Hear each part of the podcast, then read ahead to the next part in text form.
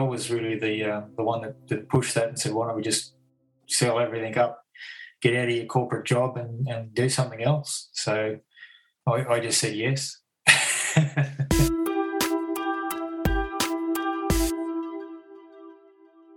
Hello, my name is Matthew Sortino, and welcome to Moments of Clarity.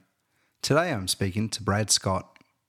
Brad is the founder and operator of Transmutation Proprietary Limited.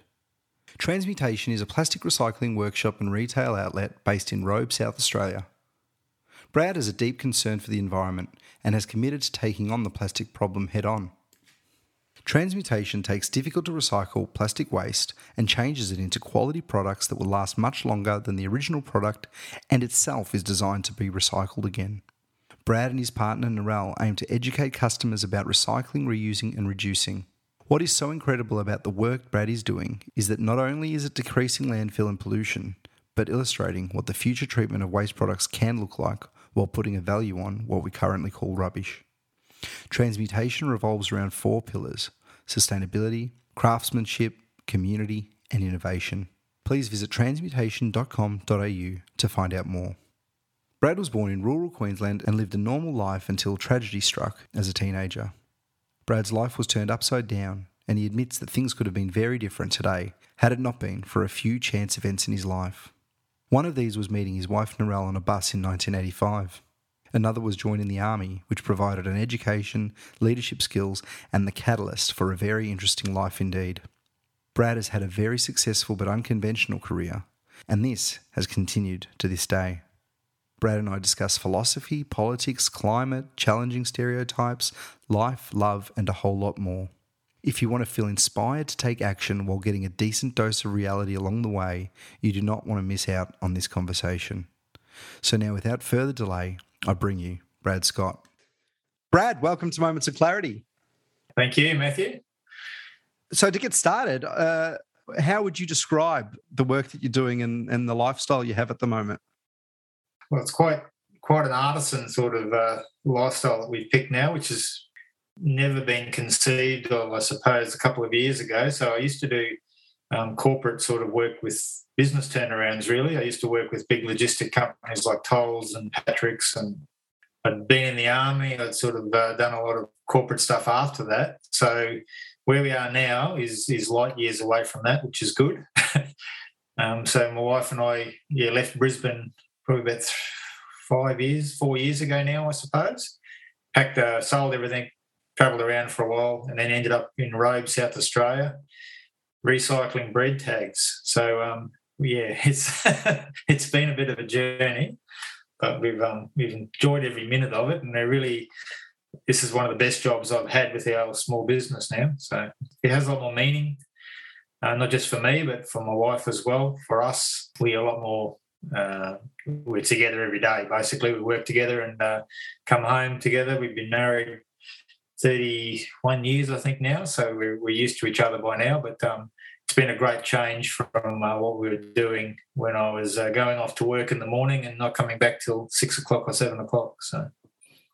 We're going to have a deep dive into into your business and what you're doing and the artisan work that you you do, but it seems that your the change that you've had has both been profoundly um, life changing personally as well as to provide meaning in the work as well. I'd like to go back in time a little bit to find out what was what was life like, I guess, in the in the early days of of your marriage, even, or, or where you met, and then going from there into you know how life panned out and it was probably panning out you know ticking all the boxes along the way what was it like that journey and and then how did you end up making a decision to make a change? Yeah okay. It depends how far i go back i suppose. So when i was 12 years old um, i was in a car accident with my mother and uh, she passed away in that accident. And my brother was also in the accident so he's very badly injured. So from that point have a recurring thought all the time where I was sitting by the side of the road and the ambulance was arriving and, and all those sorts of things were going on. And I, I thought, what happens now? Like I, I really, you know, as a 12 year old had no idea what happens now after such a, an event, I guess. And I remember thinking that at the time. Um, uh, and of course, life moves on. That's what happens. Um, when you've got to, you know, handle it beyond that point. And then my, my dad passed away in a car accident when I was 15. So oh. sort of lost both parents early, which was traumatic, obviously, but uh, it does change, I think, the way you think about things. So on the back of all that, I've met my uh, my current, my, my, only wife, not my current wife, my only wife, when I was 15 and she was 16 on the school bus. So I think all those things have been important to me, obviously, going forward. I, I look back at it now and they, they were quite dramatic markers in my life. Um, and then I went off and joined the army. And I think a bit of that's a reaction to my parents as well. Um, and then my girlfriend at the time, which is was Narelle, basically uh, followed me down after three years down in Canberra. She came down for the final year of Duntroon, and we we scooted back up to Maryborough, which is sort of where we're from, Maryborough Bauple area in Queensland. We scooted back there after I graduated in '90 from Duntroon with uh, um, a fair few of the boys from the army and, and air force, and they had the swords drawn in the wedding, so it was all very flash for Maryborough. But we've pretty much been together since that. So 1990s when we got married, and it was on the back of of all those events. So an army officer then, rather, you know, been my childhood sweetheart, if you like, and that's how we sort of started life. Uh, so it was it was quite, um, I guess, in the scheme of it, conservative, I suppose. My background's, you know, very uh, um, from politically very national party sort of territory, and then you've got the army, and you've got rugby, and you've got all those sorts of um, things that sort of shaped our early life together.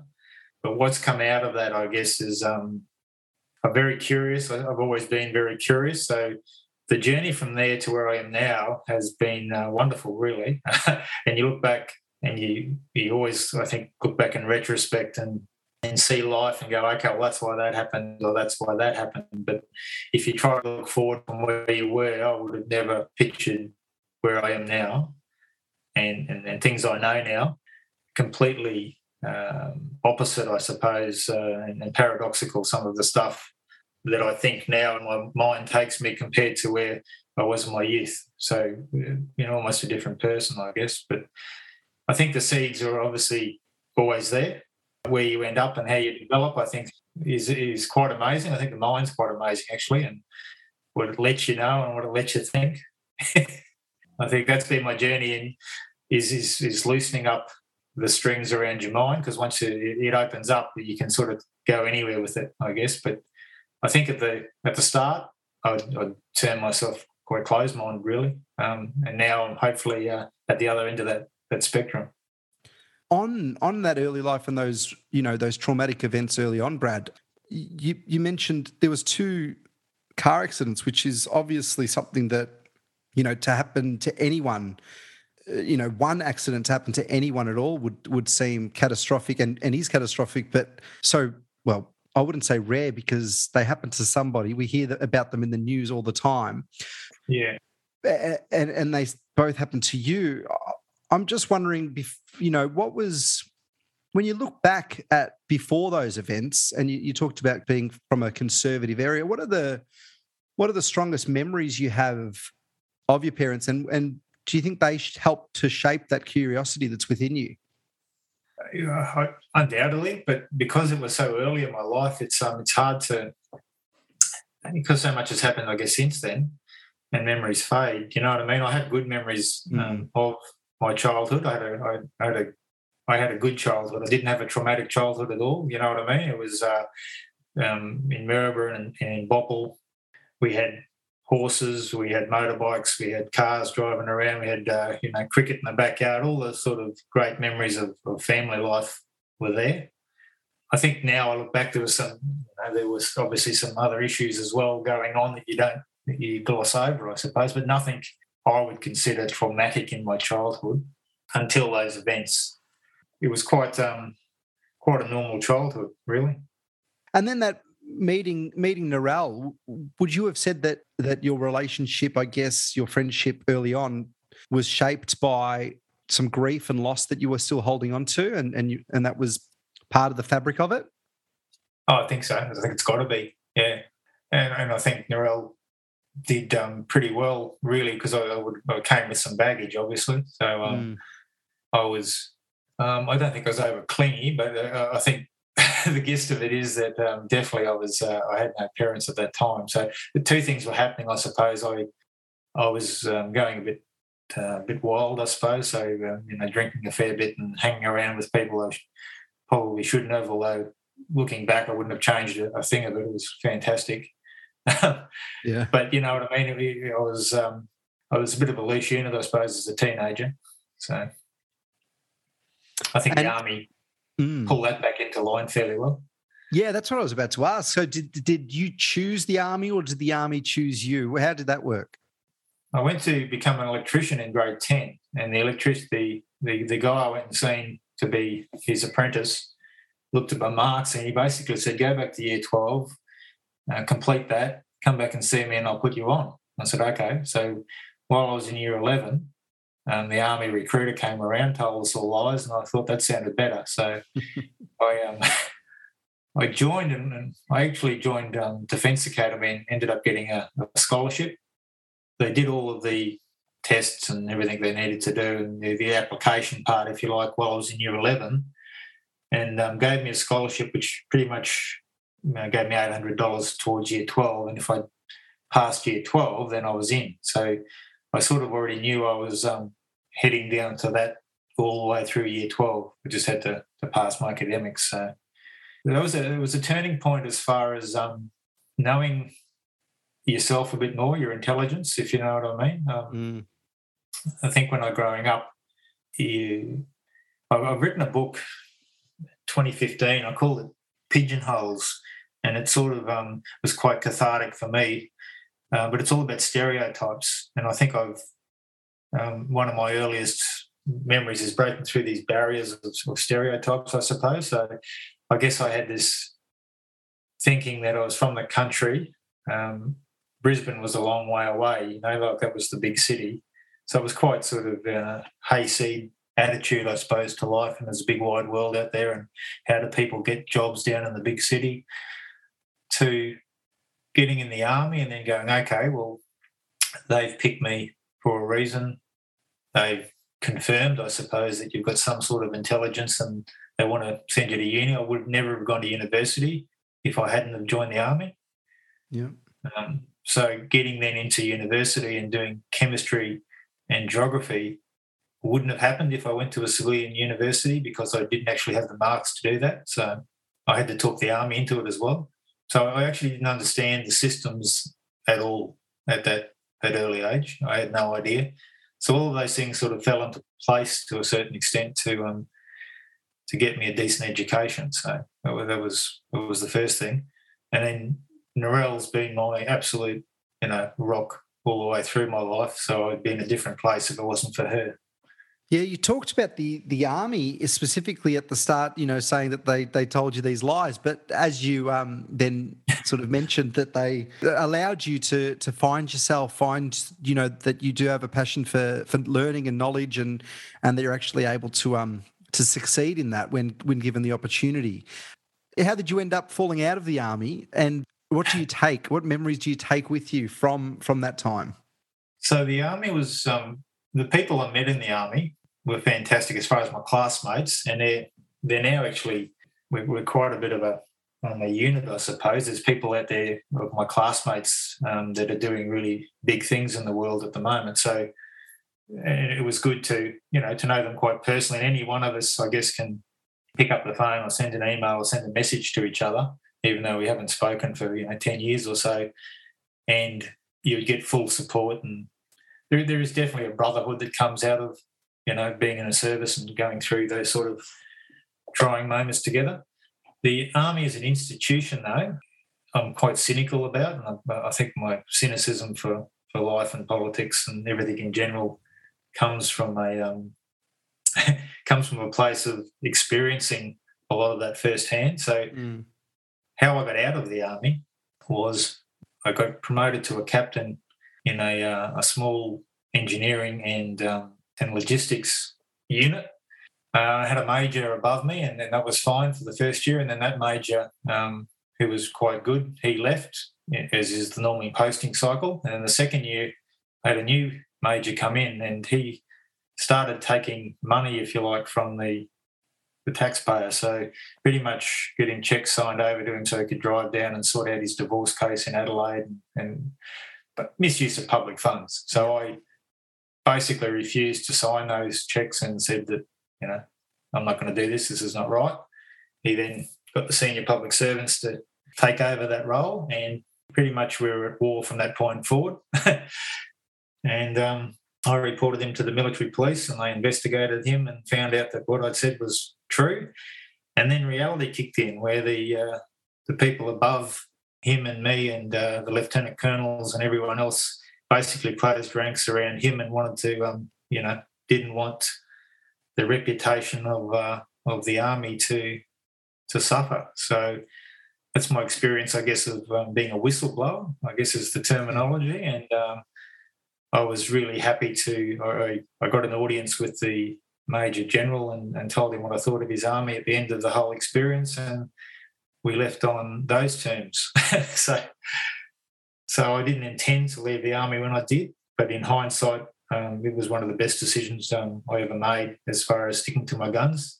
I was um, really quite naive, like it was a, you know, it was a fabulous career really from where I'd come from to where I was heading, and I just, I don't know, I gave it up without question because of the, the principle of the whole thing, and and the other thing that came with that was Narelle's. We had two children then, our, our two kids. Basically, did not question my decision at all. So um, she's been on this roller coaster with us the whole time, and and the fact that you know 100 percent support to to get out of that sort of career on a principle um, was fantastic.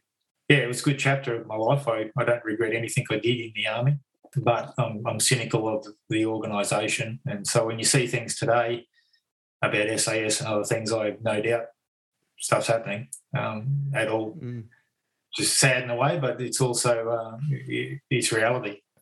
It is reality, and as you said, um, you know, you had some great mates and mates that you still keep in touch with, and, and good people, and and they, you know, they actually look to to give scholarships and opportunities to to good people too. It's not just sometimes what the stereotype, as that word again, sort of the stereotype of someone that um, just wants to shoot guns and go off to some foreign land. There's a diversity of people within that within that group.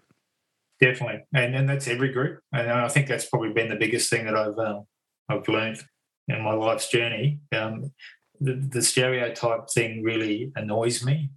One of my English teachers still st- sticks with me, Mr. Bykoff. He um, he basically said, stood up in class one day and said, "The person you see here you have one image of me, which is the school teacher, and, and the image of me from my, my family is different, and the image of me from my friends is different, and the image of me from this club that I'm in is completely different. And I thought about that a lot actually, because you know the people we see is just one side of, of how we see them and in, in what context we see them, and then it's the same with organisations and groups. There's you know, and, and politics is the same there are good people in there, there are bad people in there, there's everything in between in there. And to just think of a group in a certain way is is very um, it's, it's not reality, but it's how humans actually think. So it's it's far more easy to think of a stereotype in a box um, and, and compartmentalize things in our head than to actually, you know, critically think about it and go, well, that's actually not right. You know, not not all of these people in this group are doing this and not all of them are like that. And, and I think that's where we get into our, you know, our racism and, and all of our other black and white thinking around the world is, is because we think in stereotypes. Absolutely. And uh, I didn't want to delve into uh, something so deep so so early, but I'm, I'm sort of we're, we're, no no we're here, and I'm glad we are because I've got a couple of questions um, on that. The first one, the idea of a system sort of creating, I guess, the mess that's within it versus yeah. the people within that system, you know, are the system. Uh, where do you stand in that? Because I have chats with people often about this inequality in the world, all the problems of the world, everything comes down to this system that's not really within our control. And and what I've learned, I think, a bit more, I've, I've had that view, but I'm starting to understand that there's also a bit of a responsibility on us as individuals, as a part of that system, to to realize that we are servicing that system. We are making sure that stays afloat, and it's up to us to to break it down if we feel like we need to. And and I feel like you you attempted that somehow as a young man. You were brave enough to to go against, I guess, someone more senior than you, and and um,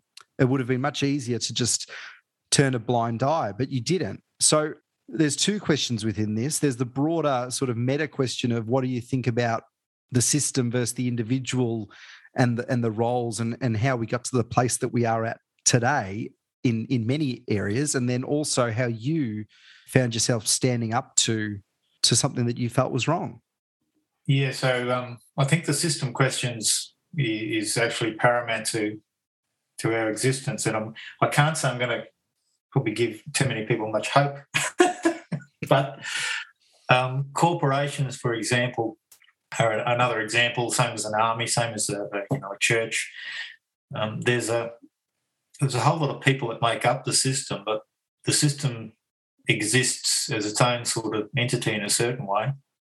And, you know, you'll get a lot of um, people who say, you know, I'm following orders or that's how what everyone else does and uh, that's how we think. It's this group mentality that if you put those person on their own, they, they, would probably give you, you know, without any constraints, they would probably give you a different answer. So mm.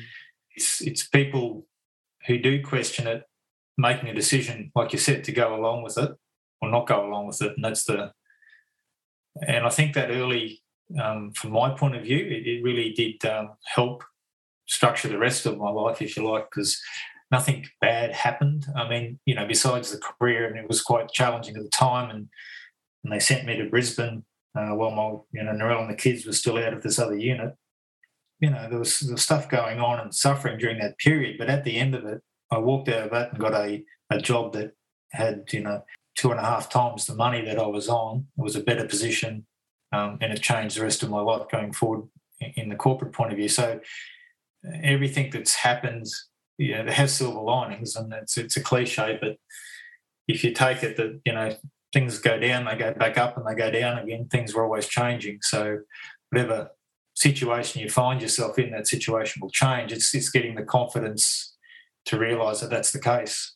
With the, the, the corporation, I, I find that, for example, there's no evil, in my opinion anyway, people who are sitting there, you know, plotting, patting their white cat and saying, you know, we're going to get rid of this or get rid of those people or do this or, or lots of the things that uh, that modern day corporations do. It's it's set up in a certain way, so the system is set up so that entity is designed to make as much profit as possible for shareholders. So if, if you're in, you know, senior management, your job is to get as much profit as you can for your shareholders. If you're at the coalface, your job is to turn up, um, you know, put in some sort of performance and get paid by the hour for whatever you're supposed to do. And then the middle manager is supposed to motivate that person coming in to do whatever task they're supposed to do for the, for the time period and also report up to senior management and squeeze the profit out for the, the shareholder. So they're on a hiding to nothing. As a middle manager, you're, you're, you're totally trying to play two paradoxical games.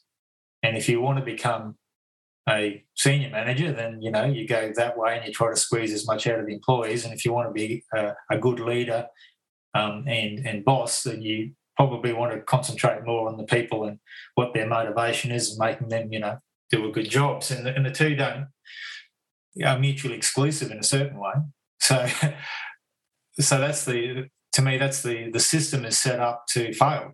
So you um you know you've got middle managers, uh, and I was one that that tried to focus on my people. I, I actually love that part of um, of a, of the job, being a, a leader. I, I I love getting a team and you know making it work well.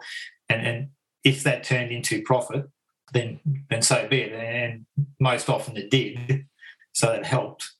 But when you get decisions made purely on uh, you know spreadsheets and, and redundancies and um, and ways to make things more efficient from a quite a mechanized impersonal view, which is what corporations are designed to do essentially, then at some stage it all comes into conflict. So uh, you know, I don't see, like I said, there's a whole lot of people running around doing what they're supposed to do, and the system's set up in complete conflict between the bottom and the top.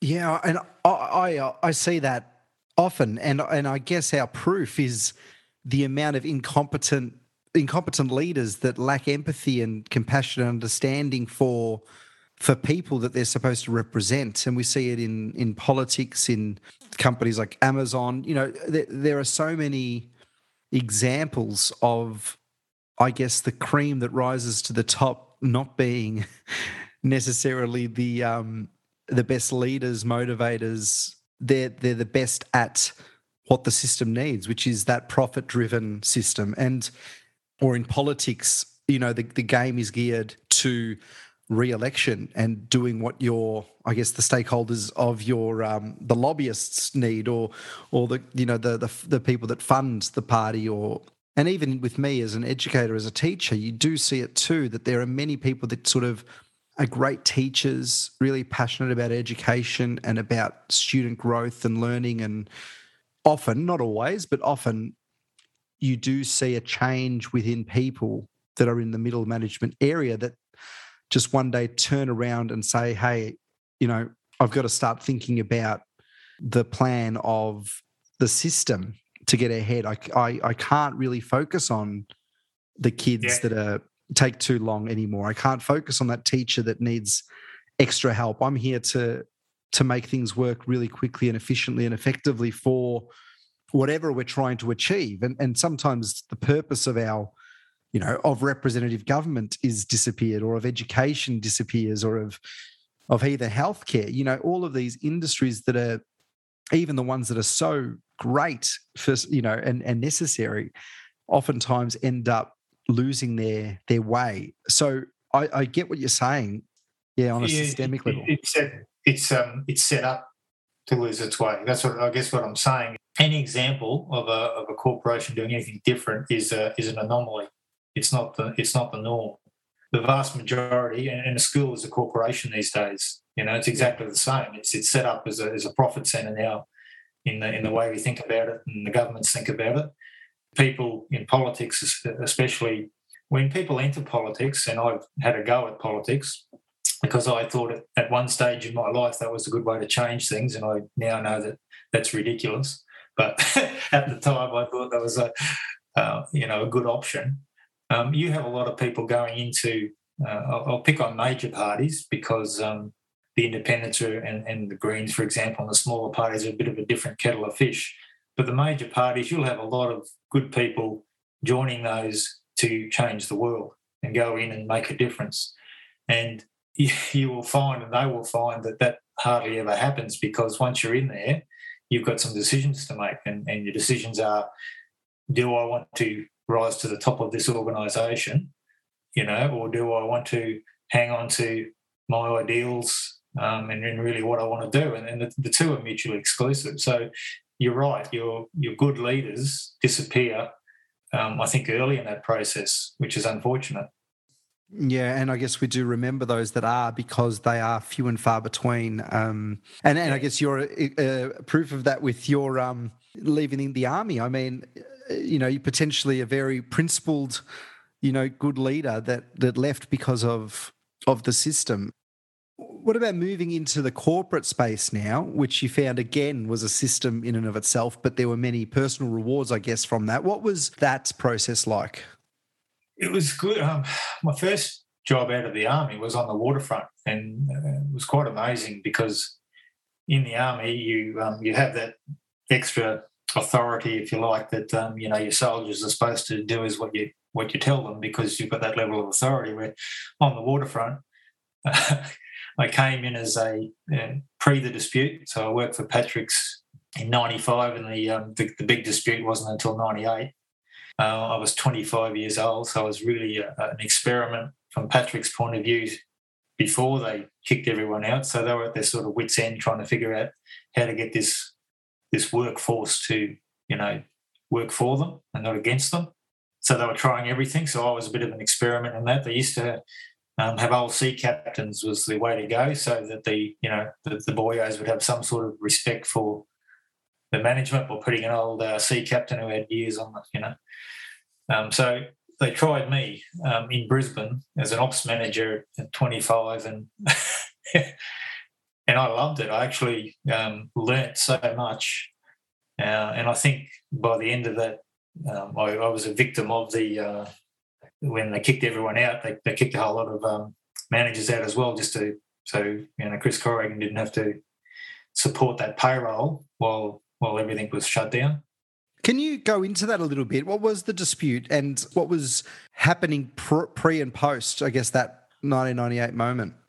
Yeah, so, so pr- prior to that, um, the waterfront was heavily unionised and still is, um, but not as not as overtly. So the uh, Maritime Union of Australia pretty much had all of their workers on salaries like forklift drivers and clerks were, were upward of $100,000 and the manager was getting probably less than that. So you had this absolutely upside down system where over the years the you know the waterfront had been quite a lucrative industry. So to get people to do anything in particular, they just threw money at it, and the union movement took complete advantage of that. So there was this this setup that was at some stage had to come to a uh, you know conflict, and you had P and O and you had Patrick's as the two main um, employers of waterfront workers in Australia.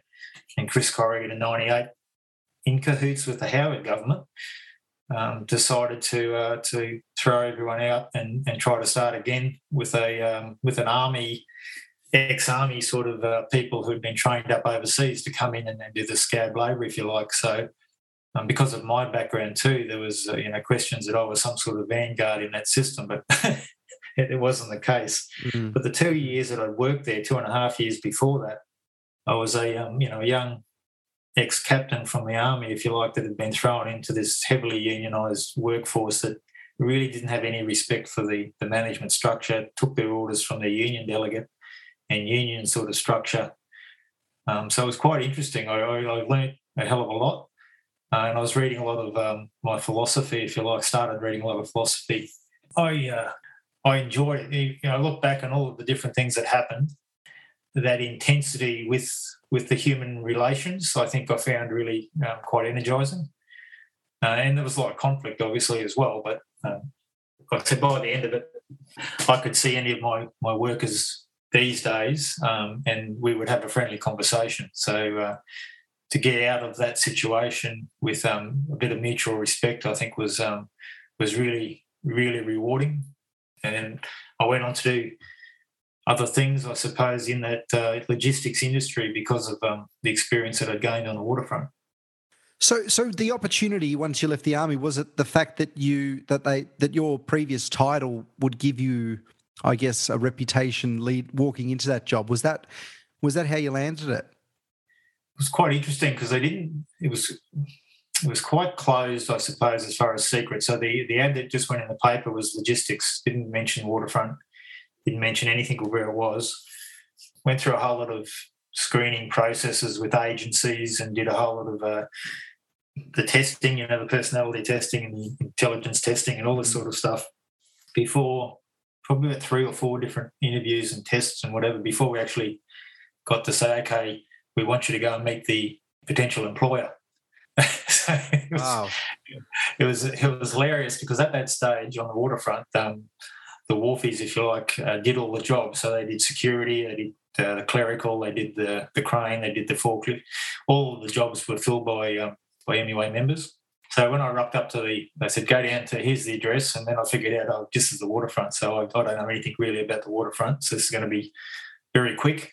So, of course, I drove down there. I was 25, 26 had me my suit on, rocked up at the front gate, and this wharfie who you know ran security at the front gate goes, "Who are you?" And I said, "I'm here for an interview." He said, How old are you? I said, I'm 25, 26. He goes, You've got to be fucking joking. he says, Yeah, mate, go through there. Good luck. Big laugh. Thought it was the most funniest thing he'd ever seen in his life. And I thought, What the hell have I got myself in for here? So I went and had an interview with uh, the manager. And really, all you know, I didn't think I'd have I would have got the job because I, I didn't really know that, you know, that industry. So really all I said was, um, he said, Do you know anything about stevedoring? I said, Well, I know that you get a whole lot of cargo, you put it on a ship, and then vice versa. I said, The rest of it I'll pick up. And he, he, um, he uh, said, Okay, then. And, and that's that was the end of that, I thought. And then I got a phone call saying, um, you, You've got the job. So, yeah, I think I was definitely an experiment at the time. I, like I said, I enjoyed it, and and really the, the culmination of it I think we were actually getting somewhere, but it, it was a bit too. It was all too slow because I've done those sorts of um, things since, which is a, a, business turnaround, and I really enjoy doing that. But it taken me about two to three years to do it properly. Essentially, we ran out of the you know the whole industry just ran out of time. They they pushed the button, and um, and out of the dispute, it looks like the MUA came back and you know had a had a bit of a victory there, but definitely Patrick's had the bigger victory, the industry had the bigger victory, and it's a whole different um, it's a whole different way that the industry works now than it used to. So it's one of those things where you know, as far as what the public see, it's very much face saving for you know different mm. people involved. But um, what happens under the uh, P and O, we're, we're, basically left out to dry then because they tried to hedge their bets with the MUA, and um, you know, hopefully Patrick's win. But if they don't, we'll still be fine with the union. So there's probably a good two or three years there where uh, Patrick's were you know far superior as far as profitability compared to P and O, who still had their old agreements in place.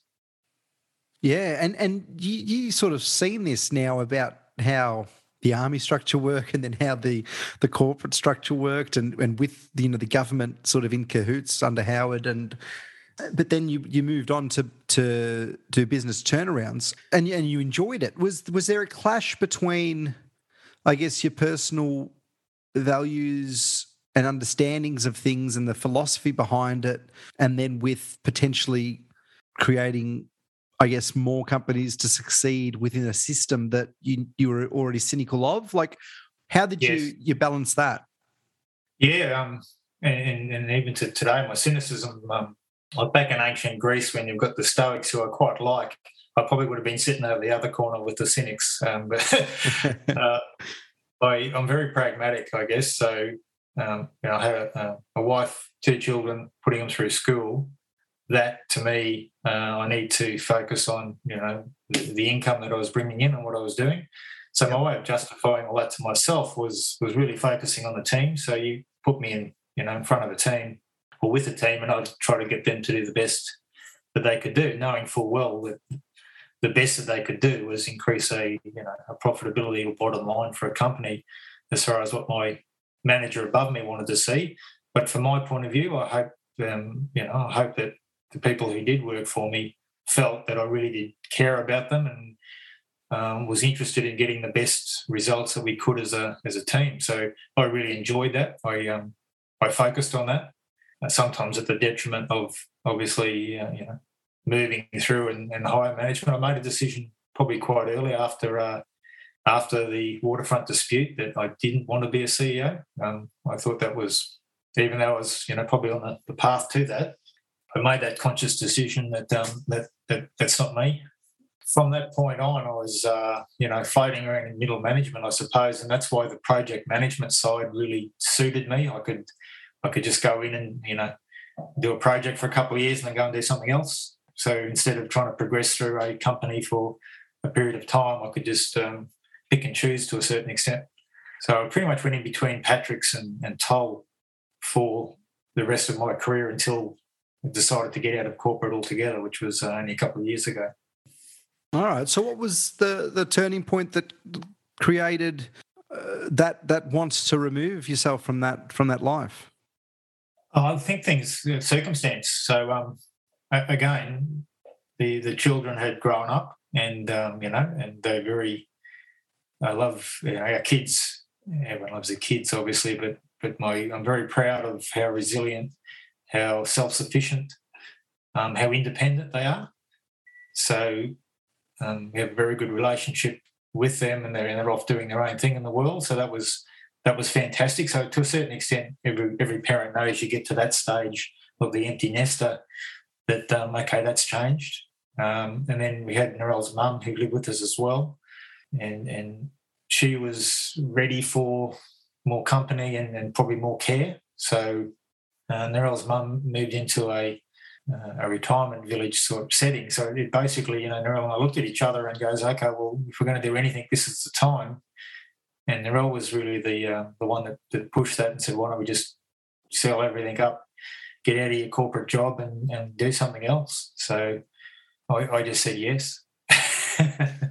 Well, yeah. What's what's the decision? I mean, you talked about your pragmatism, and and it seemed like things had aligned where you weren't really risking much to do that. But it seems like you've had an ability to to grow or to realize that change is okay across your journey. Whereas I find so many people find themselves stuck in the path that they feel that has been placed before them. And and anyone if you if you veer there's a risk of of some sort of disaster occurring. I guess you said yes. What was the the thought process going on there? And then what have you found since that moment that i guess you could share to people that might be in a similar position and, say you know what uh, i'm i'm not overly happy i'm sort of stuck and can see death however many years across but i don't see what is going to happen in my life in between that that will revitalize me. What what can you you say to those? There's a massive group of those people around yes. that I. So what what what message would you have? I guess from your own experience for them. Yeah, this um, so it's a combination, I suppose, from my point of view. So like I, I, I really like philosophy as a um, as a discipline and, and, do a lot of reading in that part.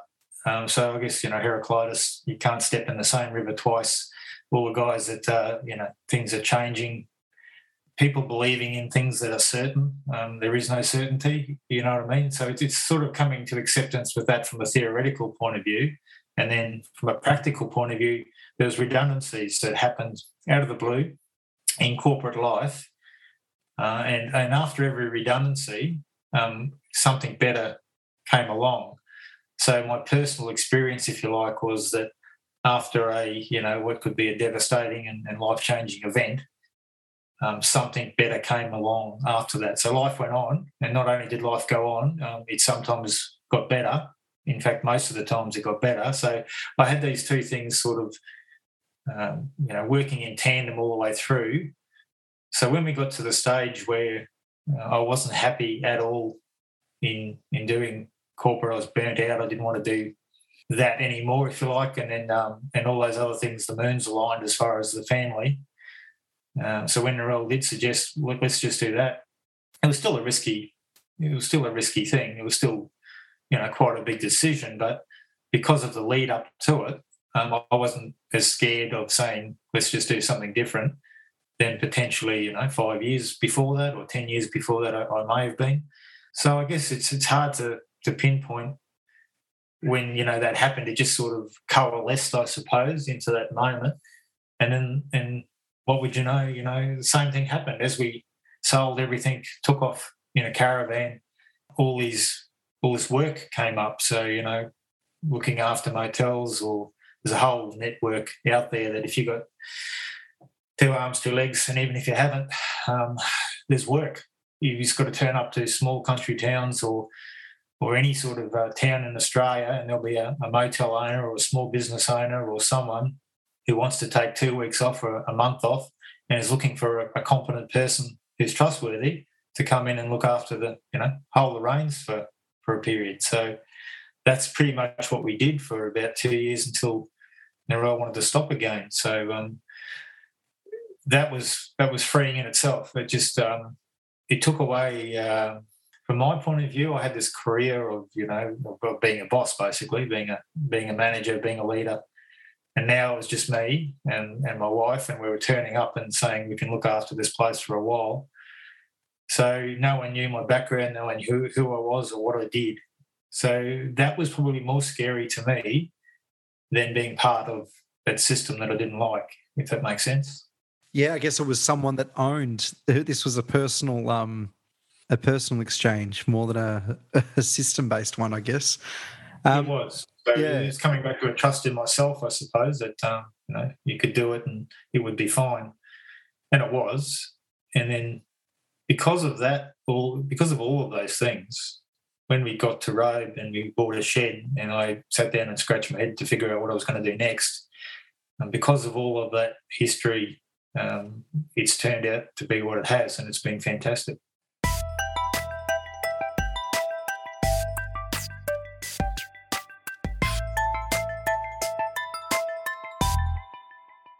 So, how did you come to like learn about? Like, I wouldn't think if I was going on a trip that there was an opportunity to start taking over, you know, regional, rural hotels, motels at all. How, so that, that was, uh. I, I, had a had a school, I still got a school friend, um, Craig Gibbs, from primary school, um, and he had said years ago what, what he had done is become a concierge and sort of got himself up in the hospitality industry, and he started this little side business, which was um, because he knew that industry, he knew that uh, relief management was a was a thing. You know, if he could put yep. together groups of relief managers, so he said to you know Narelle and I a couple of years before, whenever you want to do it, do it. That was our first sort of text message. We said, um, "We're thinking of going out on the road. You know, do you have any jobs for us?" So he hooked us up for the first couple, and, and basically once we got into that, it's just an ongoing. Um, there was so much work like there was just so much work, and we did a couple of repeat jobs, and we could have just kept bouncing around to the same three or four jobs every year, or you know, we could take one over here or over there. So we ended up doing three months out at Yaraka, which was fantastic at a uh, outback Queensland pub. We did five months uh, in a motel down in Ceduna. We've done um, a month at uh, in two different stints down in the um, Snowy River, the uh, mountain country at Corryong. So it was just all over Australia. Just is, and you build a relationships with the owners, and they want you back basically. So I quite enjoyed that lifestyle. Uh, I was doing a lot of my YouTubes, and um, I hadn't got into podcasting yet, but you know what I mean. I had time then to to work and and and because we were debt free then, make a living out of a lot less money than I needed before, uh, and still do the things that I really enjoyed. So it was good for me. But um, after that period, Narelle wanted to stop. She wanted to, you know, our kids uh, had had partners, um, you know, kids potentially on the way. So you start get to the next stage where you want to um, somewhere for them to come and see you and somewhere to stay. Uh, so it was back to you know let's get some stability back into it. So that's why we stopped at Robe pretty much. Why Robe? Just liked it. Um, I was, I was, a bit more systematic. I said to Narelle, if we're going to stop, I want to, you know, do a, a, for and against. So we came up with about six different places that we quite liked, and Mallacoota and uh, and Robe and Sunshine Coast up that way, and uh, there's another one in South Australia uh, near Victor Harbor. It's um, Goolwa. So there was, you know, a couple of places we sort of said we'd been through. We quite liked in Robe One, basically that that little contest we did. But uh, yeah, we just liked it. Just met some people when we were here. Thought it had a good feel. And again, the experience that I've had all the way through my life is you, you pick it, you go for it. And you know, circumstances turns out that um, I don't think we could have done what we've done now anywhere else.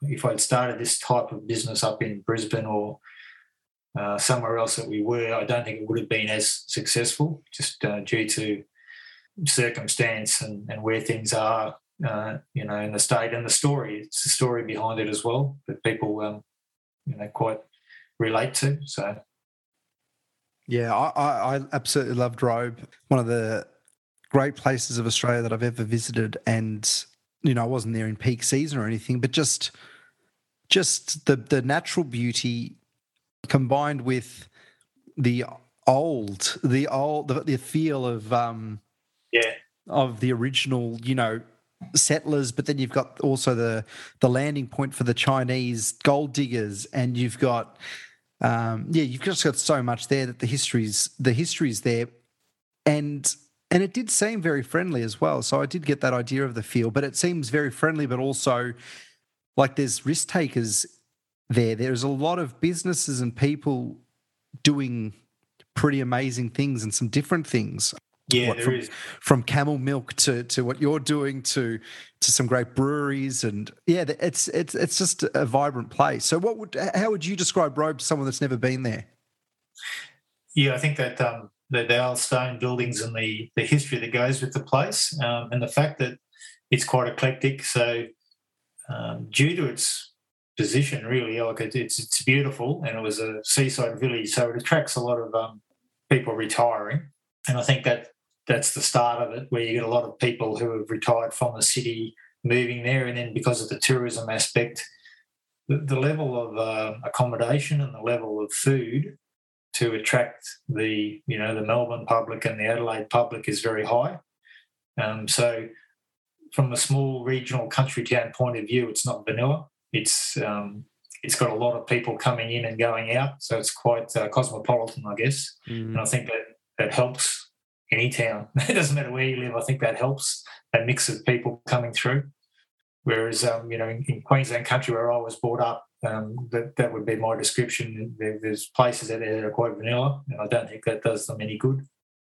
Would that be something that the conserv like I know a lot of areas that don't want to change and hate the idea of change and cosmopolitan and you know they would actually benefit potentially from it. Um, and I often think about you know the refugee crisis going on in the world and new migrants and people that can't afford to live in cities anymore that have skills but that the regional victoria or regional australia is the is the place to um to invest in and, and to try to to mix mix these worlds in a way to for mutual benefit. But it seems like there's a closed I don't want to stereotype at all. I'm sure there's many, uh, there's lots of openness, and I did see that with Move into the Country, the TV show that you were featured on, where so many parts of regional Australia are doing amazing things. But it seems that there is still a sentiment to to have an unchanging world.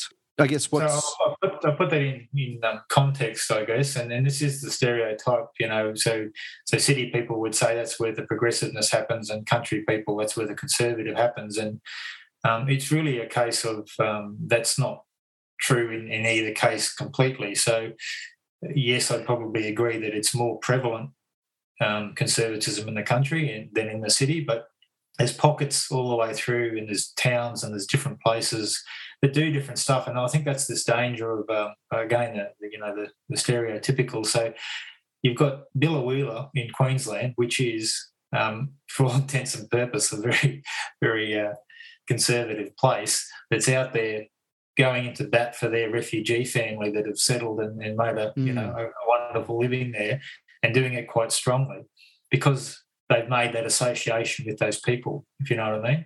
Yeah. So there's these aspects all the way through, and if people just um, I don't know get through their prejudices, and, and, and people only do that by talking to other people and understanding and, and meeting and having an experience with that other thing. You know what I mean? If that happens, it's a whole new ball game. Whereas if it doesn't happen and, and there's fear and there's uh, people don't have the understanding, then you're going to get what you get, which is uh, you know a prevailing view of, of, black and white either way. So the, the, towns that have more people coming in and out um, and have that experience and meet those people will have a better result than the ones that don't. It's it's pretty much as simple as that, I think. Yeah, for sure. So so you've arrived at um, at Robe at this point, and you've you've said you've bought a shed. What was the plan from here? Uh, that was the plan. so Narelle said um, when we stopped, she made me a great deal. She said, I'll go and get a full time job. Um, because we could. Um, Narelle never could do that, if you know what I mean. Like we had yeah. house and the kids and the education and everything. So I had to get a um, stay at the level that I was staying at. Um, and, and, you know, Narelle um, was at home with the kids, which was fantastic. And she did go and do some part time stuff as well. But she could never be the the breadwinner in that situation. So now we're in a situation where we're debt free. We didn't have to live on much, so Narelle could go out and get a full time job, and I didn't have to.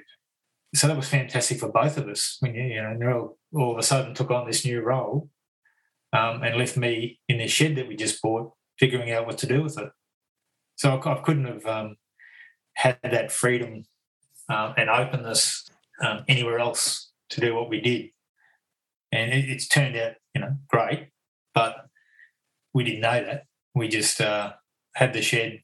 I'd seen the precious plastic stuff on YouTube, And I thought, yep, that's what I'm going to do. Uh, and we went from there pretty much. Then after 12 months, because it, it, took off so well, and I always wanted it to be a um, a viable small business. I didn't want it to be a, a hobby. I wanted, if I was going to do it, I wanted to do it properly. So after 12 months, Narelle had to give up her job and come and join me, and, and you know to make the business take it to the next step and make it as, as successful as it's been. So so now we're you know we're fully committed to the to the same end, but it didn't start that way. It was just uh, Narelle. We stop. She gets a full time job, and I go and buy a shed and figure out what to do. So, what were your um, core beliefs, values? What was what were the principles that you sort of lived by internally, and how were they able to conjure up in your in your actions? Did you see a gap between what you were doing just before this business, I guess, and what you believed in, and did that formulate and help you make the choice to to get into the precious plastics? I guess. I think so. Don't. Um, I've always been uh, keen on the environment. It's probably not the right word. I've never been a um, an avid sort of environmentalist as such, but it just makes sense. Um, like I, I, I, I can't reconcile myself with the fact that you would destroy the world you live on for profit. That doesn't make sense to me. It's something that a species should do, let alone a person, if you know what I mean. So mm. I guess it's coming from more a holistic doing something what we consider, you know, good, I suppose. Um, whether it's the plastic problem or the uh, or climate change or whatever, that just seems a, a no-brainer for a species. But it's not to say that's what we're going to do. We're probably going to do the opposite. But it, it, mm. just, from my point of view, doesn't seem like a, a smart thing to do. Drive, you know, resource limited world into the ground so that you can say, you know, at one point we made a 15% increase in financial year, whatever. It just doesn't make much sense, I suppose. So, from my point of view, um, I don't think changing that is, is, is something that one person or two people or even a group can do easily, if at all. But you've got to do what you can do. I, I guess that's where I come from. Is uh, what can I do? Um, doing something is better than doing nothing. That's the basis of it. I don't have too much uh, deeper thought patterns than that. I like I like people. I like the human race in general. Um, I think we need to do things a lot differently to survive. And I think that um, if I can at least live my life that way, then I will be happy. Yeah. So, so you said earlier that you actually put your hat in the ring for government, and that it didn't work out. When when was that in this um, in this journey? So that was um, while we were in Brisbane um, I did run for a state and a federal seat. I knew that I wasn't going to get in, I guess, because it was for uh, we had the Greens, uh, a lesser party. I did. I got interested in politics while I was reading a lot of my philosophy. Before that, I really hadn't paid too much attention to the politics. Um, so I uh, would vote um, National Party coming from where we came from in Queensland and not yeah. think too much about it. And then I got into it. I looked at a lot of policy and I looked at where my mindset was and what made sense to me. And I went from pretty much what you consider now far right to far left overnight. and even that terminology, you know, annoys me. So because you know the Jacobins sat on one side of the room and the uh, the quasi royalists sat on the other side of the room in the French Revolution, to come up with this terminology and mm. and use it at will, you know. But to me, I guess I was I was looked at with a bit of suspicion from probably the people um, from the political point of view with my army and rugby playing and sort of corporate background. And then from the other side of the fence, looked at with complete suspicion because you know this person who looks who, wears a tie and runs a corporation is telling me that uh, you know that climate change exists and we need to do something different. So I was in no man's land to a certain extent because of the fact that we look in extremes. We look at right and left. So know, I don't think I fit in either of those. Uh, to get into politics, though, you really need a strong identity to become an independent, or you need a major party. And if you go to a major party, then you don't, you know, you fit into a system. Mm. We're seeing we're seeing where that leads now. So you know, let's take the Labor Party for example.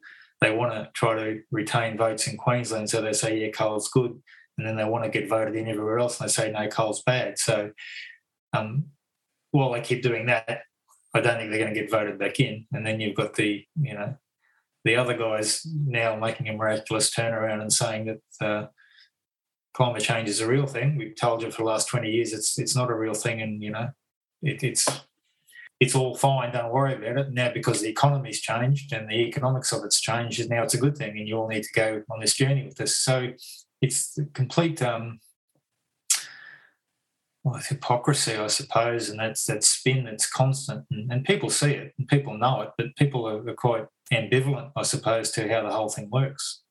I just don't see us getting out of this mess until um, until more voting for independent people, parties, smaller stuff comes through. Otherwise, uh, the big two parties are, are interested in keeping each other as the major two parties first, and then and then uh, lining their pockets probably second, and then um, maybe looking after the uh, the people that they're supposed to be representing third or fourth, or maybe even fifth. So I know that's cynical, but to me, that's how I see it.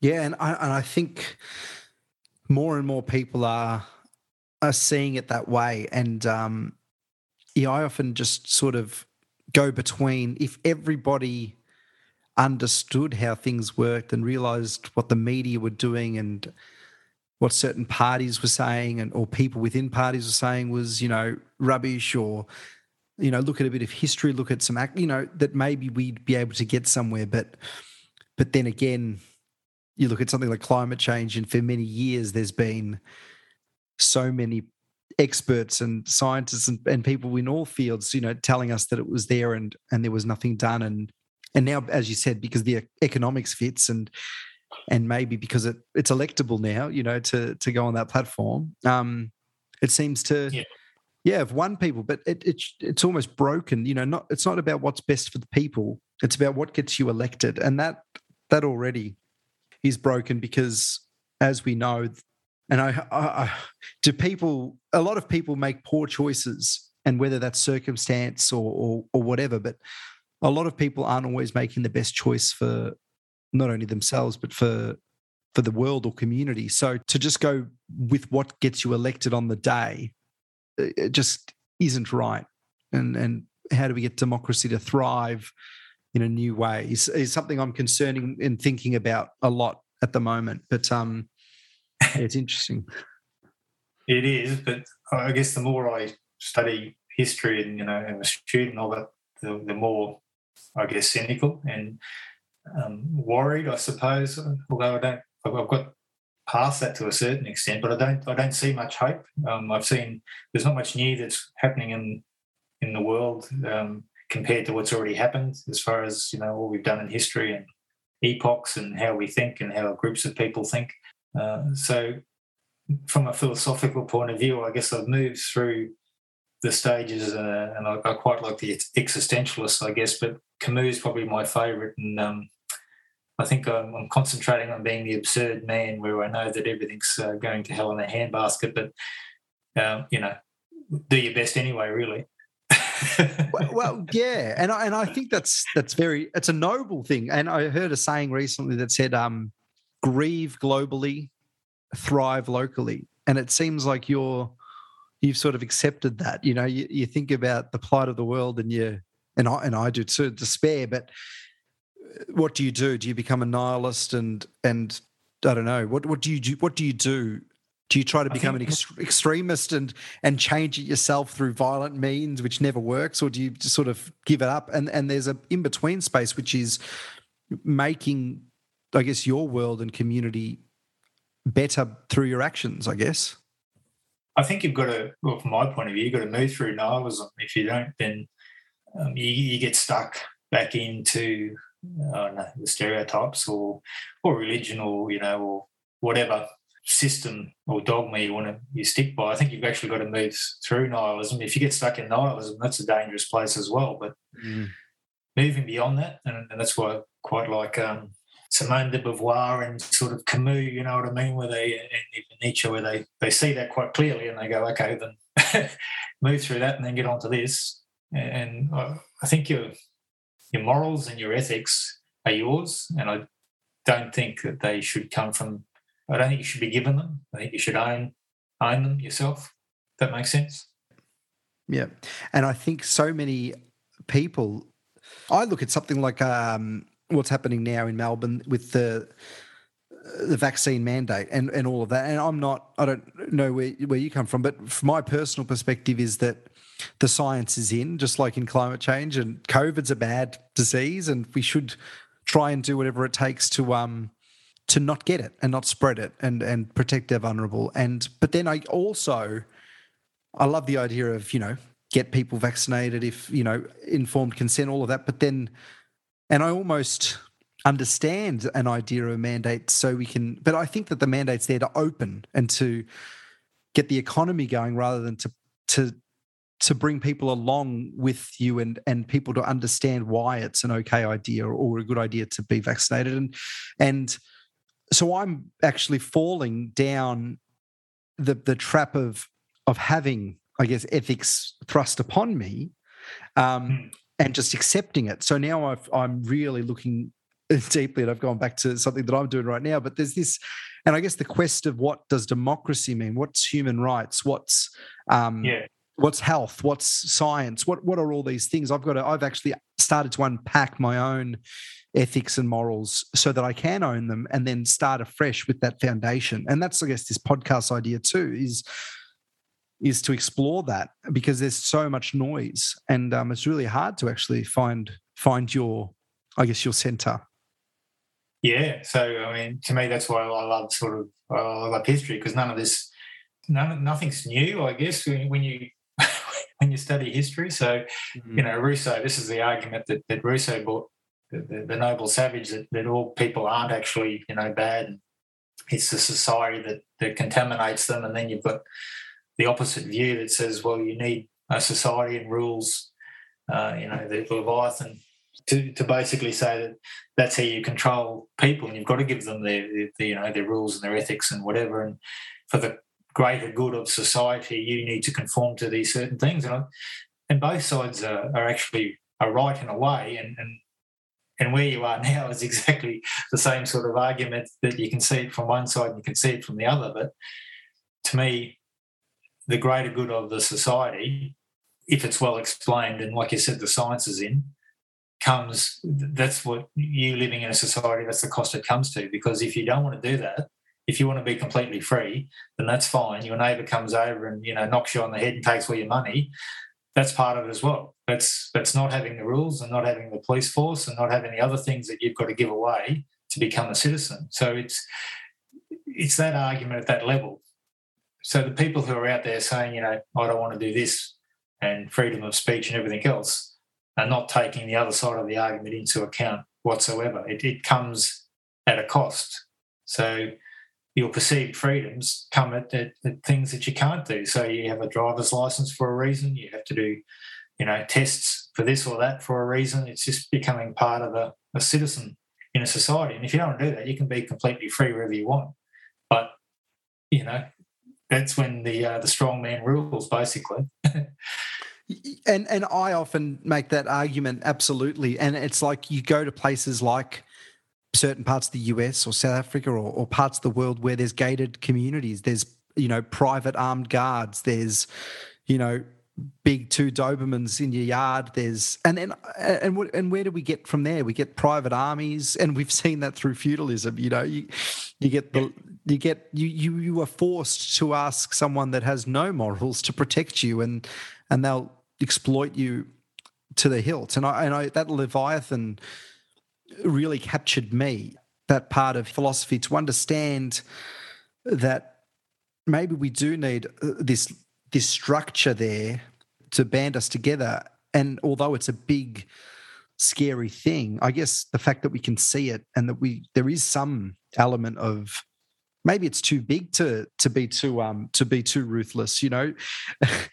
Back in Plato's day, and, and, and that's been you know widely criticised now too. But the benevolent sort of you know dictator or, or philosopher king type thing was the best he could come up with.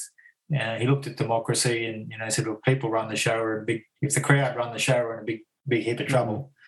So there's been examples of all of those going awry and some being successful. It's really to the leadership of how these things work, and I think that's a big problem at the moment, as we discussed before. I, I don't think we we have that uh, competency of leadership, and we, we we don't have that not because of the people particularly. It's just the end result of the system we've created. So the people who are at the top are always going to work their way to the top because that's how it's set up for them to do it. You know, um, that, that's why I despair, I suppose, because changing systems is a hell of a lot harder than, than changing people. Yeah.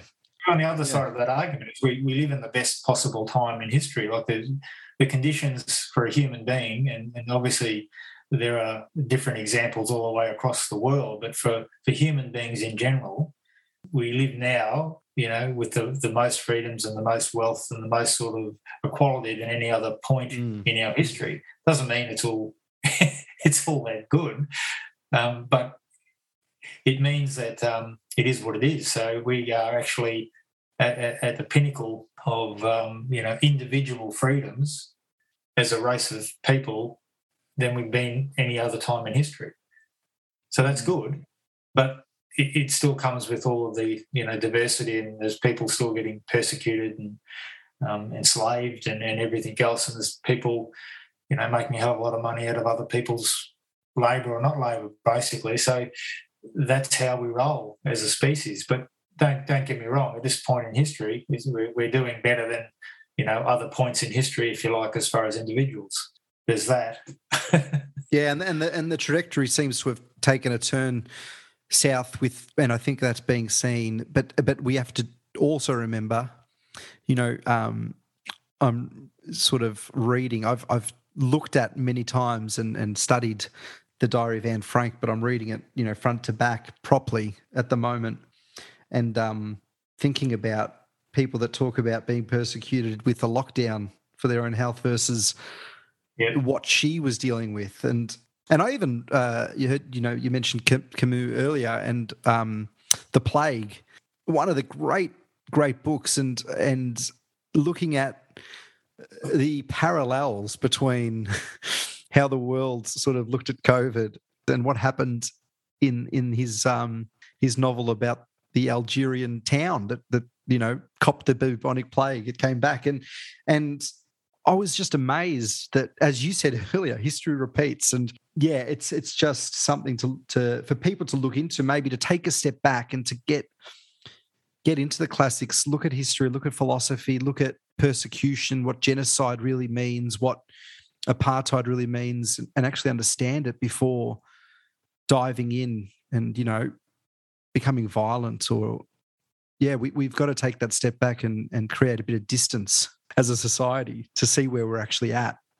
Yeah, like I said, that's why I love it. It's just there's nothing nothing new. I mean, you can see these things and take examples all over the place. And I guess all it tells me is it's going to happen again at some stage too. So mm. I think we're a bit naive if we think that we're not going to get into another major conflict at some time. We haven't really been out of war, you know, since well, since Mesopotamia. So um, it's sort of in our DNA. So yeah, if you have a long period of peace, then it just tells me that at some stage it's not going to um, it's going to break, unfortunately. So we're on that, um, I guess, pessimistic but realistic note. But then there's also the the idealist that's within you and someone that uh, that takes charge and action. So what yeah, is... that's in myself as a as a pessimist. I know I know in the definition of the word I probably come across as that. I'm, I'm really quite optimistic. Yeah. Um, but um, yeah, I think re- realist is probably the uh, the best description in that. No, I'm, I'm a very um, positive person, I guess overall, but uh, it doesn't mean I think that um, we have much hope. I just think that I'm allowed to do what I'm allowed to do and at the best of my ability and, and what I think is the right thing to do. And I, you know, that's a that's a powerful thing in its own. There's nothing stopping me going the other way and, and being quite uh, depressed, I suppose, um, and overwhelmed. And there's nothing stopping me doing what I think I'm doing, which is being quite positive and and you know taking as many people with us on the journey for the the plastic problem that we have that we can. So I think it's a personal choice which way you want to do and how you want to live your life. Uh, I think when you come to that, you know, and I have come to that sort of understanding, then it's not a case of optimism or or pessimism. It's a case of uh, I personally think I can live my life this way, whether it changes anything or makes a difference.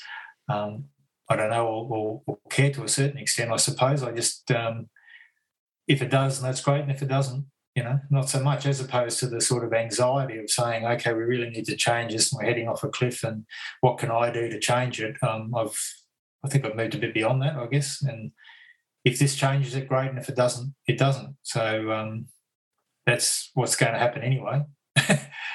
I can just do what I can do, I guess. So, so what is it that you are doing? What go into depth with your work with trying to remove the plastic waste and to and to do something with it? Yeah, so it's a very overwhelming problem in itself. I don't think people quite grasp how big a problem the plastic actually is. It's it's, it's in our food chain now, so microplastics are in our food chain. Um, the extent of waste plastic all over the world is uh, phenomenal, and we're churning it out at you know greater rates all the time. So, as per usual, we get to a crisis before we we start doing something. And look, I think we'll make big changes in the next ten years towards this problem, which we do as a species. I mean, humans are are quite um, you know technically ingenious, really. So we'll come up with lots of different stuff that will help this problem. Uh, it's frustrating that you get to a point where you know you actually got to notice it in your rivers choking your uh, choking your food supply before you go okay we better do something but that's how we roll as well. So what we're doing is you know on a small scale we've recycled five tons so far of, of bread tags um, into you know, quite artistic and, and functional homewares we've had interest from country road we've done stuff with them so we're sort of we're ticking those boxes as far as the corporates now starting to change direction and getting into the circular economy. We're starting to showcase other makers in that area with the circular economy. So we're at the vanguard of what I consider the next big industry, if you like, which is, is looking at our resources, recycling them as much as possible, and um, and reducing our consumerism of uh, single-use stuff, especially. The problem is that that's not going to do it on its own. There's a lot of other things that have to happen. So I guess what I'm saying before with my, my philosophy on life is I know what I'm going to do is just a really small part of what everyone else uh, and society as general has to do. Whether we do that or not, I don't know. But I can't control all that. All I can control is what I can do. So I may as well get started and um and, and make the changes ourselves. What you know we can control really and, and to be that example because it's all well and good to to talk or to wish or to to you know uh, whatever it is but to actually do and to show that it can be done and i guess you took that from the initial i guess yeah, material so around yeah I don't get. Um, I mean, a lot of my. I live in a. I live in a different world to a certain extent, where a lot of my role models are, are from ancient history. But um, the the person who inspired me was Dave Hakkens from precious plastic. When I seen that, uh, and it's again, it's all action. He he had got his designer hat on because that's what he did. He was a designer. He designed these machines that you could make out of scrap material. He then went and built them himself. He put that on YouTube and said, "Here's how you build these things. Off you go, you know, and do it." And I just thought that was fantastic. Still, I was, I was quite worried. Can I do this? I, you know, I need to figure out how to weld and all these other things. But um, he's showing me, he's leading the way. If he can do that, then I could do that. And then, like you said, other people follow along as well. And yeah, action is definitely the uh, the thing that changes um, people's behaviour. I used to uh, one of my tricks, I suppose I'll call it a trick now, and my ex-employees are watching or listening. I used to, when I got into a place, go and pick up litter every day um, on my walk-arounds, and I'd I do it for I reckon two to three months before people would just start doing that. You know what I mean? Like it's mm. it, to me, it's just a psych- psychological trick, really. But um, it's just I wanted, you know, if I wanted something to to happen, I would take a long term approach to it. And I said, okay, well, you know, there's litter everywhere. The place looks like a shit fight. instead of putting out a minute saying, you know, people clean up your workplace, I would walk around for two or three months and clean up their workplace, you know, for them pretty much, and not say anything about it. And, and it, I just enjoyed that process of watching people slowly start doing that, uh, sometimes subconsciously. But at the end of six months, we'd have a clean workplace. You know, it's just it's how people are wired, basically. Yeah, so so you're at that point now with your precious plastics, but also the the bread tags. Now there's there's two components of that. Not only is it recycling an unrecyclable um, item or something that was often just in the waste process, you, you've created a circular economy through that, upcycled, I guess, these things. But there's also a, a charity attached to this as well. Yeah, so the Aussie Bread Tag for Wheelchairs um, found us really and said we we are collecting these you know, single-use plastics.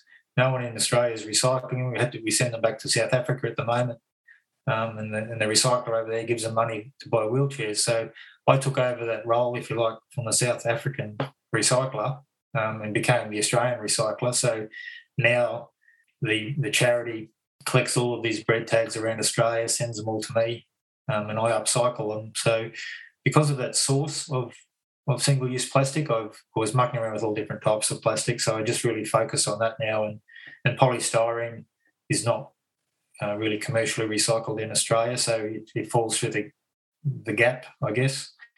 So yeah, we've um, now slipped into that. We you know the the business.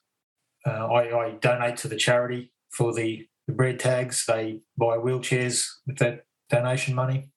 They've now done 40 wheelchairs and they're looking at expanding into other areas as well. Uh, so they're they're happy. I'm really happy with that relationship that we have with them. Um, so it works well for both of us, and uh, you know the, the, country road collaboration from the other end, uh, because a big part of the circular economy is not just recycling and making something; it's actually getting people to buy that something. Mm.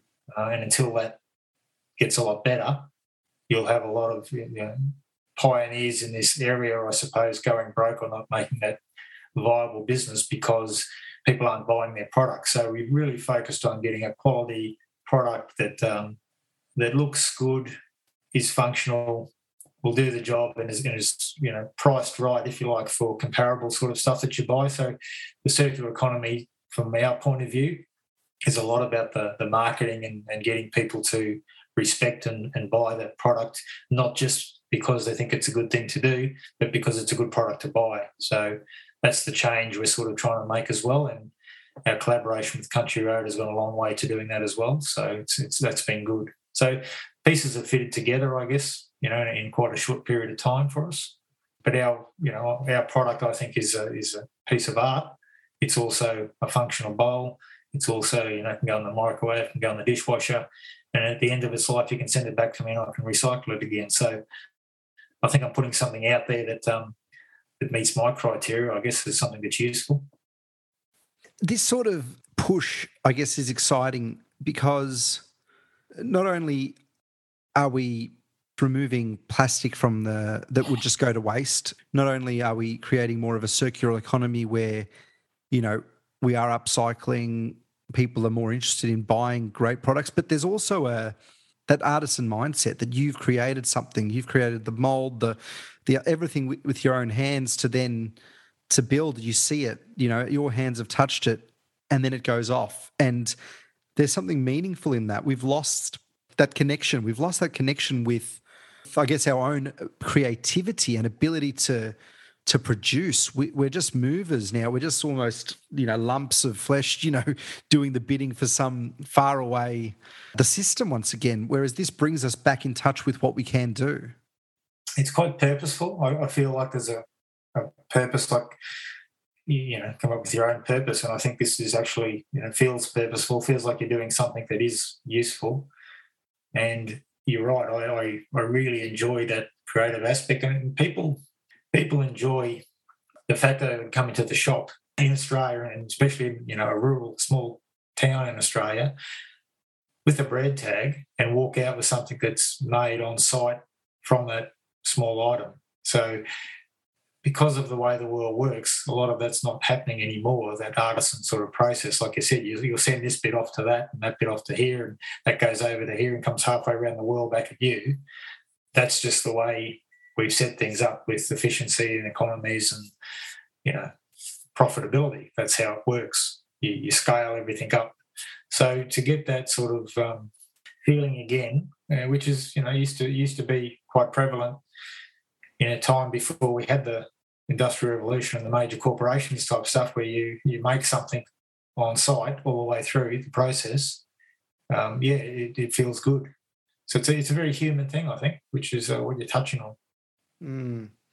and our plastic problem we've sort of outlined it what what's happening that you're you, you mentioned that we're we're on the way to potentially making some positive changes to our to our plastic problem what is a quick outline of the problem. I know you've got your chemistry degree, and and um, there's a lot of chemistry within plastics. You know, all the numbers at the back of each plastic item they mean something and are important. What what's happening with those numbers, and and where are we at? And I guess where are we going in a positive fashion moving forward with our relationship with plastic? There's two things happening, I guess. Is firstly, people are realizing there is a problem. So public opinion is, is always important in these um, in, in, change. It's always important, which is which is gives you some hope. But uh, economics is really the whole thing of what you do about it. So if governments start changing levers and start you know getting rid of single use or legislating out, then what that means is there's a penalty associated for business. So they need to move in a certain way and do certain things to make sure that their business is viable in the future. So that's what will will really drive significant change. Um, at the moment, virgin plastic, which is made from the petroleum industry, so made from oil, is cheaper than recycled plastic. So the economics of making something from plastic uh, straight away is working in reverse. So it's really about those levers changing so that um, making something from recycled plastic is is the same cost, um, and hopefully in the future cheaper than making it from uh, virgin plastic and things like your, you, you know your um, carbon tax and things like that. That's what they're designed to do. That's what those levers do. They're economic levers that put that start costing in that that um, pollution that's that comes with you know digging up fossil fuels and, and putting it out into the world. And when you do that, the economics change and then the world changes. So it's again down to economics and those levers are starting to, to change. And like I said, with the circular economy, if you start having more people look for and buy things from the circular economy than from the other one, then businesses get on board. And that's why I get excited when places like Country Road start looking our way because it's a self fulfilling prophecy. When they, the big ones start doing that, uh, everyone follows. So your and your Coles are starting to you know, figure out that selling little plastic toys to kids is not such a good idea anymore, and they'll start turning around and, and looking at recyclable and circular economy and single use. All of those things will start to happen, um, but it's a big ship to turn around, and it will take you know two to three years. And then you've also got things like your energy to waste segment, so it's quite easy chemically to change a plastic back to an oil um, or a fuel uh, into an energy source, if you like. So through either incineration or pyrolysis or gasification, any of those processes, there's going to be a lot of uh, waste to energy stuff come in. And then you've got reduction. So it is the three, you know, it's reduce, reuse, recycle. You've got to do those three in concert to get any sort of results. But all that's coming. And I think that will probably come quicker than uh, more of the, the, climate change sort of action because it's been politicised, whereas the plastic problem hasn't been politicised yet.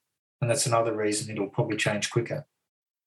Yeah, and hopefully we, we get to a consensus that's bipartisan with these things rather than them becoming a political issue for so long, like something like climate change, which or COVID in parts of the world, or you know, mask, whatever it is. There, there seems to be um, as soon as you put that into that football, as soon as you put that topic into that political, you know, arena, refugees, for example, that's it. That's it's it's then becomes pick a team. Whereas mm. at the moment, plastic is not on either side. Both sides are saying it's a problem, so that's good. But that that is the problem we have at the moment. The world's becoming more divisive, more black and white, and that's not a good.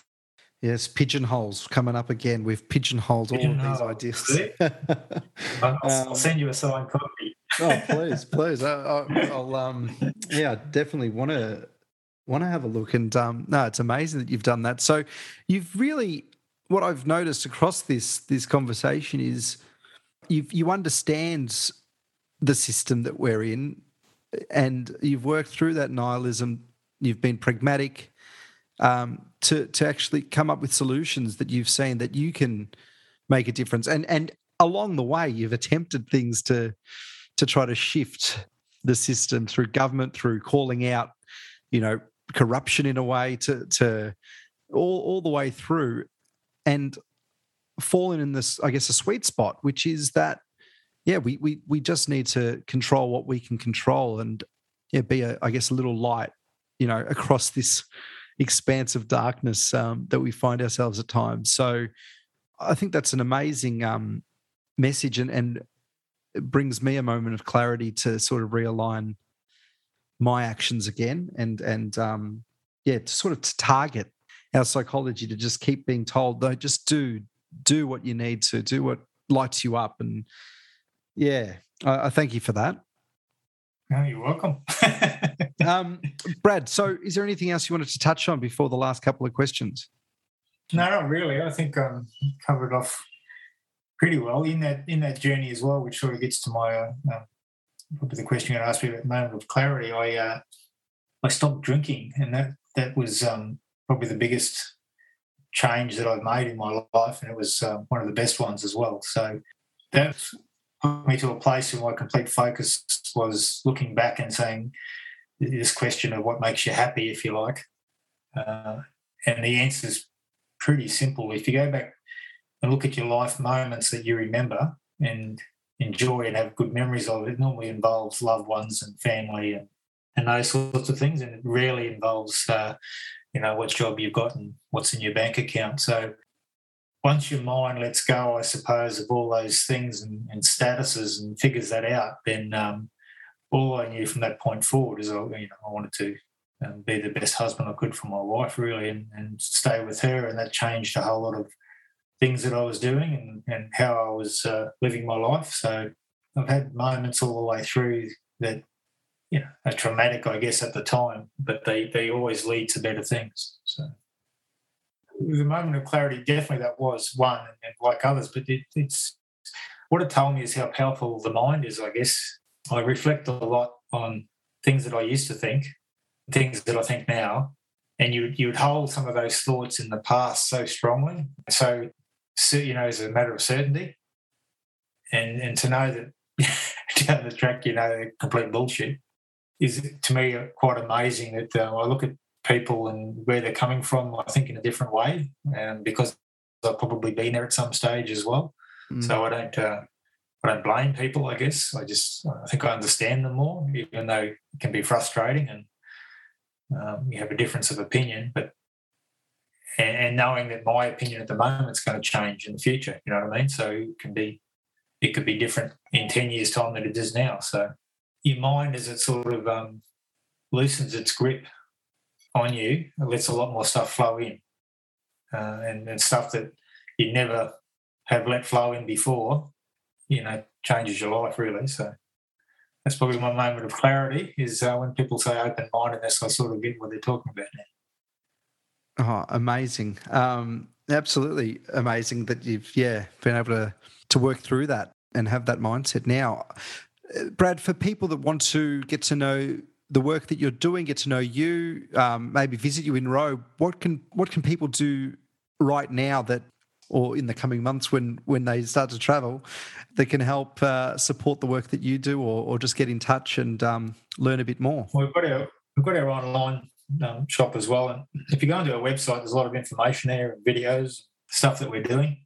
So really on our socials is probably good. So Instagram, uh, transmutation underscore proprietary underscore limited on Insta, I think, and transmutation reduce, reuse, recycle on Facebook and www.transmutation.com.au.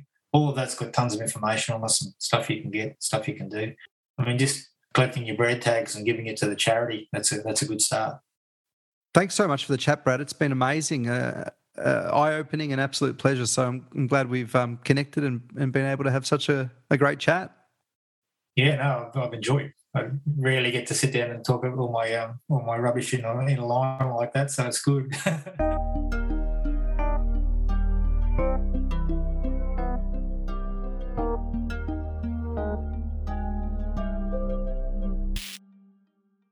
If you enjoyed the conversation today, please subscribe, share with your friends and family, and leave a review.